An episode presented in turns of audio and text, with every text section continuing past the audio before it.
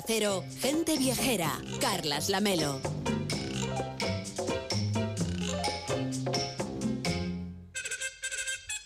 Porque mañana, lunes 6 de febrero, se celebra el Día Internacional de Bob Marley, una fiesta que comparten en todo el mundo los seguidores de este estilo de música, en el que Marley fue la gran estrella. Estamos hablando, claro, de la música reggae. Un día que es fiesta nacional en la patria de Bob Marley, en Jamaica, que es el destino a donde nos propone viajar hoy Mariano López. Hola Mariano, ¿cómo estás? Buenos días. Muy buenos días, Carles, ¿qué tal? Bueno, Jamaica, ¿qué nos puedes contar de esta isla donde permanece muy vivo el recuerdo de Bob Marley, que mañana habría cumplido 78 años? Así es, es el día de su cumpleaños, o era el día de su cumpleaños. Y cada 6 de febrero Jamaica rinde homenaje a Bob Marley. Así que si te parece, empezamos nuestro viaje por la ruta de Bob Marley, que tiene en Jamaica tres lugares señalados. El pueblo donde nació, Nine Miles, nueve millas al norte de la isla, donde se encuentran su casa natal y su mausoleo. También su primer barrio en Kingston, segunda escala de la ruta. Se llama el barrio Trenstown. En algunas canción, en No Woman No Cry, por ejemplo, se cita ese barrio. Un barrio de migrantes donde nacieron, atención, el ska, el rocksteady, el dub y el reggae, los ritmos más enérgicos del Caribe. Y finalmente la casa donde Bob Marley vivió la mayor parte de sus días, donde creó el sello discográfico Tough Gone, el actual museo de Bob Marley en el centro de Kingston, que será mañana el escenario de las principales celebraciones. Y después de rendir ese homenaje a Bob Marley, ¿qué te parece, Mariano?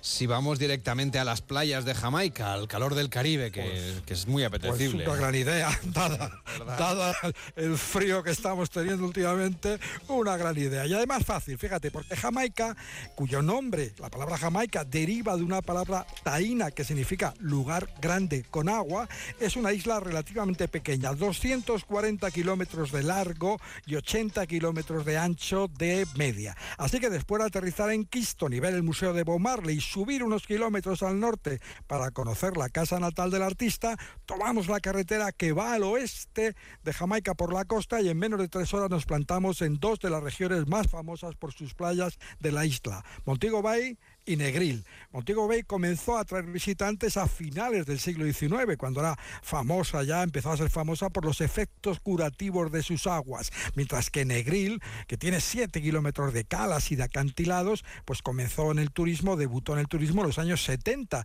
cuando se convirtió en una meca mundial del turismo hippie. En Negril, en Montego Bay, en toda la línea de costa del oeste y del noroeste de la isla, hay una sucesión de preciosas playas y de grandes y hoteles con grandes historias también, como el del Hotel Jamaica Inn, cerca de Montego Bay, que todavía hoy presume de la habitación donde se alojó Marilyn Monroe durante su luna de miel con Henry Miller. Nada menos, ¿eh? menudo, menudo lugar. Oye, también es famosa Mariano Jamaica por su café, claro, por el, café de Jamaica. El café de Jamaica eh, que se cultiva en las Blue Mountains, las montañas azules, la formación montañosa más alta del Caribe. El suelo de estas montañas, el sol, la lluvia, la proximidad del mar, pues han creado un microclima para que permite cultivar aquí en altura uno de los mejores cafés del mundo. Luis XIV, el rey sol, fue quien introdujo el café en el Caribe. Envió tres plantas de arábica de café a la isla de Martinica y una de esas plantas terminó en Jamaica. Un siglo después de este regalo, pues Jamaica era el principal exportador de café del mundo. Ahora ese café, el café de las montañas azules, se exporta en más de un 85% a Japón, que aprecia esta variedad de café que tiene un intenso aroma y muy poca cafeína. Por cierto, Mariano, que me he quedado yo con, la duda de lo, del 007, seguro que tú además de eso que nos has contado, ¿no? De esa luna de miel con Henry Miller, la imagen más famosa de las playas de Jamaica sala de Úrsula Andrés saliendo del agua en la primera película de James Bond. Cuéntanos, porque seguro que tú has curioseado por esos lugares del 007 en Jamaica. Pues he tenido la suerte, fíjate, de estar en Oracabeza, cerca de otro lugar, un destino turístico de, Jamaica que es, que es eh, Ocho Ríos. Bueno, pues allí en un lugar privilegiado, cerca de Oracabeza, privilegiado por su vegetación, porque coincide con la desembocadura del mar de un pequeño río, pues allí se instaló el autor de las novelas de James Bond, Ian Fleming. Levantó una casa de vacaciones que bautizó con el nombre de Golden Eye y hoy esa casa se ha convertido en un hotel un mango, un árbol de mango plantado por Pierce Brosnan y un tilo plantado por Harrison Ford acompañan la entrada a ese, a ese, a ese hotel, a, Golden Eye. Y quienes llegan, si quieren, pues pueden curiosear en las localizaciones de las historias de James Bond, entre ellas la famosa playa de la que emerge Ursula Andrés, está muy cerca de este, de este lugar, de la que emerge Ursula Andrés en 007 con tal doctor No, cantando una melodía, algunos la recordarán, pues que habla de amor, de azúcar, de mango, de frutas tropicales y de noches en el paraíso. Que por supuesto está muy vinculado a Jamaica. Y finalizamos este viaje, si te parece, Mariano, por donde empezamos, por Kingston. Ahora de regreso para volver a tomar el avión. Cuéntanos qué podemos hacer en Kingston y cuál es tu recomendación. Pues en Kingston, un lugar imprescindible, si tenemos muy poco tiempo, es el restaurante de Usain Bolt. Se llama Tracks and Records. Hemos perdido la conexión. Mariano, perdona, nos decías lo de Track canales. Te hemos perdido un, nada, un milisegundo. Nos decías lo de Tracks and, and Records. Ah, sí perdona, Tracks and Records. Decía que era un local, es un, es un local enorme con 45 pantallas de televisión que emiten canales deportivos, que tiene áreas VIP, cabina para el DJ, dos grandes pantallas con sus números, con los récords de Usain Bolt. 9.58, el récord mundial de los 100 metros lisos y 19.19, el récord mundial de los 200. La carta del restaurante ofrece especialidades jamaicanas, carne de res con cayalú, la verdura más típica del Caribe. El aquí una fruta que resulta venenosa si se toma cruda, pero que está deliciosa una vez cocinada para el primer plato. Yo por ese caso no me la comí. Y luego hamburguesas o tacos de pollo, de cerdo, de conejo, animados con una salsa muy picante que se llama jerk. El servicio es súper rápido. Fast food no podía ser menos en el restaurante del hombre más rápido del mundo. Y si nos queda tiempo, bueno, pues yo recomendaría también una visita a lo que queda de Port Royal, cerca de Kingston. Allí estuvo el puerto principal de la isla durante el siglo XVII. Era la base de los más temibles piratas y corsarios del Caribe, como Henry Morgan, que fue gobernador de la isla. Y me he quedado con las 45 pantallas, ¿eh? ahí sin duda los amantes del deporte, ahora que está a punto de empezar Radio Estadio, que por cierto empieza en cuatro minutos aquí en la sintonía de Onda Cero con Edu García y con todo el equipo de deportes de esta cadena. Imagínate tú seguir ahí cualquiera de los partidos, por ejemplo el Mallorca Real Madrid que está a punto de empezar. ¿Tú vas a ver el partido? Pues Hombre, sí, espero que sí, espero ver el, partido. A ver, yo no lo voy a ocultar, yo soy aficionado en general al fútbol y en particular al equipo del que soy desde niño, al Real Madrid.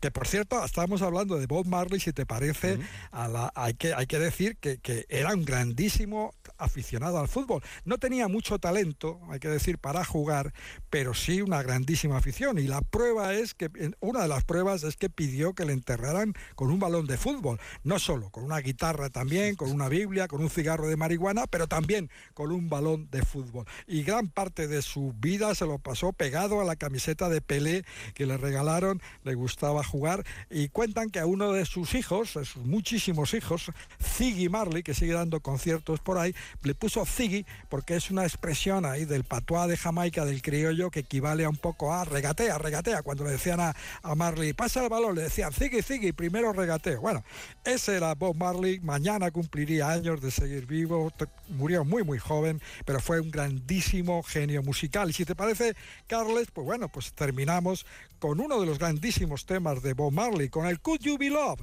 podía ser amado, es de lo que trata este tema que habla de la luz, de seguir la inspiración y la recompensa final, el amor. Bob Marley.